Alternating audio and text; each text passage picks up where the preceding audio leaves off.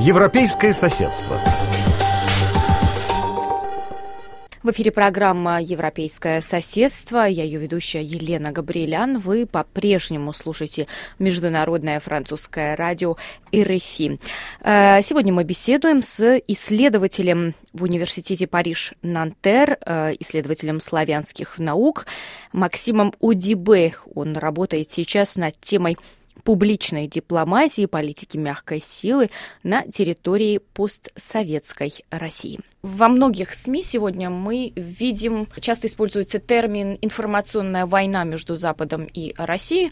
Конец 2016 года отметился тем, что канал Russia Today заявил о повышении своего бюджета, в частности, для запуска французской службы. И э, часто мы видим, что в Евросоюзе говорят о прокремлевской дезинформации, э, говоря вот, в частности, о вот таких телеканалах, как, например, Russia Today или э, радиостанция «Спутник».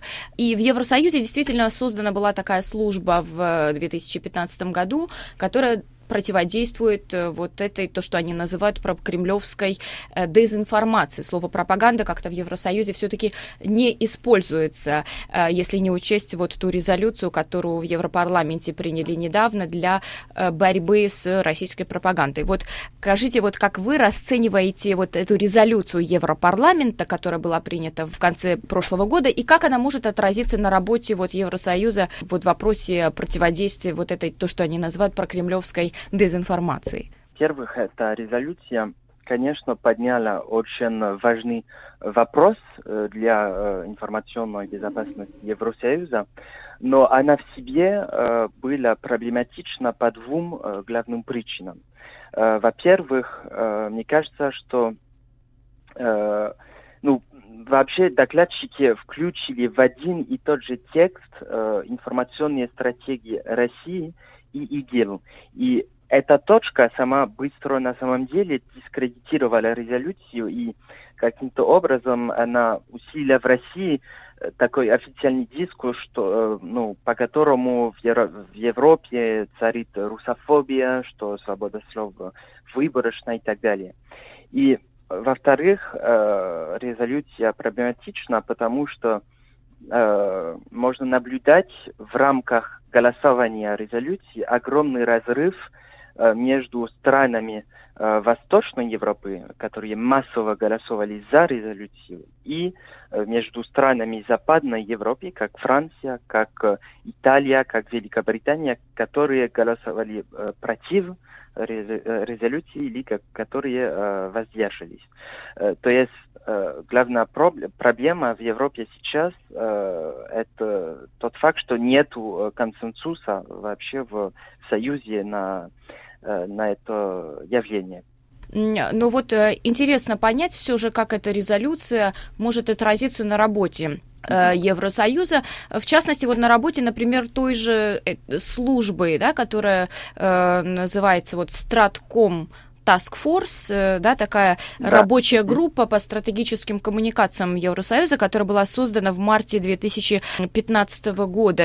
Они противодействуют этой дезинформации со стороны России. Ну вот насколько эффективно они это делают, и что вообще они подразумевают под этой прокремлевской дезинформацией? Да. Но сейчас э, эта служба в основном э, она занимается факт-чекингом. То есть э, команда, которая очень маленькая, она э, проверяет э, информации, которые продвигают российские международные СМИ, как Russia Today, как Спутник, и потом они публикуют дайджест на социальные сети на английском и на русском языке. Вот, это все сейчас. Но, конечно, они не могут делать больше сейчас без дополнительных э, средств. Э, но, по-моему, э, ну, как сказать, э, конечно, резолюция Европарламента, э, она, она хочет поднять проблему в публичное пространство, чтобы э, повлиять на исполнительные власти э, Евросоюза и государств. Э, потому что э, такая резолюция, она, ну, резолюции Европарламента, э, по сути, они имеют декларативный э, и необязательный характер. То есть только э, государства э, могут по-настоящему увеличить финансовые, человеческие или технические ресурсы э, этой службы, этой task force. Э, сейчас она не, мож, не может э, больше, э, больше делать, по-моему. Мне кажется, что сегодня сам подход э, этого force неэффективнее, потому что э, он слишком реактивнее, э, и потому что тоже цель Today и спутника повлиять на самом деле на иностранные общественные мнения э, ангажированным и необъективным э, дискурсом. Э, так что по-моему, сегодня лучший ответ Евросоюза смог бы, э, например, развитие более положительной и эффективной публичной дипломатии, например, через э, создание международного информационного агентства, которое может э, продвинуть за рубежом Э, позиции Евросоюза, например, э, или сообщать о его э, успехах. Например. Ну, ну вот, например, в работе этой оперативной рабочей группы «Стратком» есть а, такой аспект работы, сообщать положительные новости, но эти новости можно найти в социальных сетях, в аккаунтах вот как раз этой группы, и также на самом официальном сайте Евросоюза, на сайтах представительств Евросоюза, Евросоюза в странах Восточного партнерства. Э, если в резолюции Европарламента мы видим использование термина пропаганда и дезинформация, то в работе Стратком все-таки используется термин прокремлевская дезинформация и предпочитают не говорить о вот пропаганде. Э, почему предпочитают говорить о прокремлевской дезинформации, что под этим подразумевается? Это, это просто семантическая проблема, потому что э, слово пропаганда, она имеет очень много значений. Это, конечно, зависит от э, точки зрения, это зависит от эпохи и так далее. Тогда как э, слово дезинформация, наверное, значит, это когда вообще информация не э, базирована на факте, она просто э, имеет как цель э, повлиять э, эта служба, Task Force, они э, не хотят заниматься контр пропагандой, э, чтобы бороться э, против э, дезинформации, но они хотят основывать их миссию на объективность. Интересно то, что э, эта служба, где работает э, чуть более 10 человек, э, у них есть все-таки сеть там журналистов, аналитиков, которые могут регистрироваться на сайт, э, там на mail и сообщать вот о каких-то фактах. Э, ну, насколько вот эта кампания по э, осведомлению о дезинформации, она может быть эффективной? Вот, во-первых, факт-чекинг э, это, это только реактивный процесс. Э, тогда как публичная дипломатия, она является более положительным.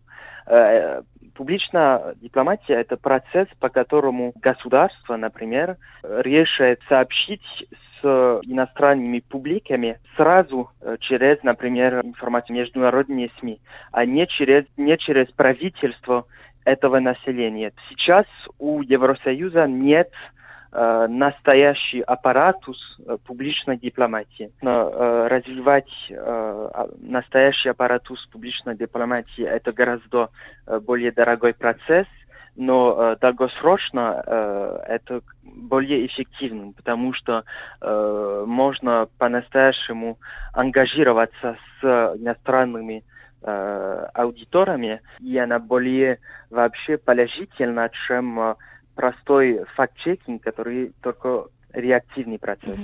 Ну, вот вы говорите о той публичной дипломатии, то есть да, прямого распространения информации э, положительной информации о работе Евросоюза в средствах массовой информации. Ну, насколько это э, не может эм, Э, стать какой-то вот пропагандой, похожей на ту, которая была в советские времена, когда а, сообщалось о планах, выполненных Конечно. в рекордные сроки. Но как сделать так, чтобы эта публичная дипломатия не переросла вот в эту пропаганду? Главная разница между пропаганда и публичная дипломатия – это э, способ коммуникации. Пропаганда – это как то одна путь от государства до цели например. В публичной дипломатии то, что важно, это есть две коммуникации. То есть ответ тоже очень важный. Есть тот э, агент, который распрос... распространяет информацию, он тоже должен реагировать и слышать э, то, что э, цель говорит. И здесь очень важно, например, сегодня в эпохе, например, социальных э, СМИ, э, в эпохе интернета, где, конечно, люди могут э, сразу реагировать на сообщения, на информации, которые государственные СМИ распро распространяют.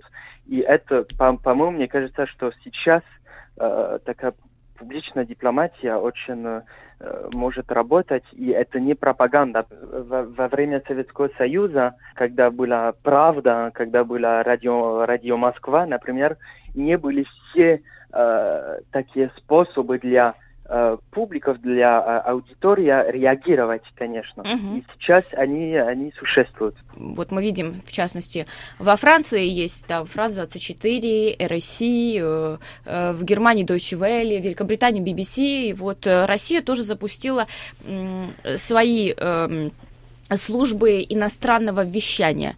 Ну, можно ли поставить вот все эти службы в один ряд и сказать, что у них э, похожий контент, они занимаются публичной дипломатией или распространяют информацию э, там государственную, доносят позицию страны за пределами ее границ. Как вы можете объяснить, какую цель себе ставят российские и в чем это отличие от тех западных ну, правда, процесс информационной публичной дипломатии, они, он одинаковый, когда это France 24, BBC, Russia Today и так далее. Но потом, да, цель и метода э, различны. И мне кажется, что российские СМИ, особенно э, Russia Today, Спутника, они не... Э, цель, цель Russia Today и Спутник не говорит правда, не быть объективным. И цель более повлиять повлиять на э, европейские, на американские, на арабские, на, на африканские аудитории э, через э, специфические нарративы, которые будут защитить интересы международной политики России. Мы начинали значит, нашу беседу с того, что э, говорили об этой информационной войне. Да, сейчас, кстати, говорят еще и о кибервойне, но это как бы уже другая тема, да, но вот в информационной войне, о которой говорят очень многие эксперты, все же а, вы как эксперт, э, кто выиграет, кто проигрывает, да, вот эти разницу этих методов, которые вы объяснили по информированию, дезинформированию, пропаганды или публичной дипломатии, каждый действует своими способами. Конечно, сложно сказать сейчас, кто э, выигрывает и проигрывает, потому что информацион... такая информационная война, она еще продолжается, она еще э, оперативна. Но, конечно, можно сказать, что э, сегодня Россия не э, проигрывает эту информационную войну, потому что э, постоянно говорят об информационной стратегии России, э, с одной стороны э, через СМИ, через э, Russia Today, через Спутник, и с другой стороны э, через э, все эти кибератаки. И, конечно, э, это то, что э, говорить об этом, это то, что хочет российская власть. Э, конечно, это им на руку. Это была программа «Европейское соседство». В ней сегодня мы беседовали с исследователем из университета Париж-Нантер Максимом Удибе. Это интервью вы можете найти на нашем сайте www.ru.rfi.fr. Оставайтесь на волнах РФИ.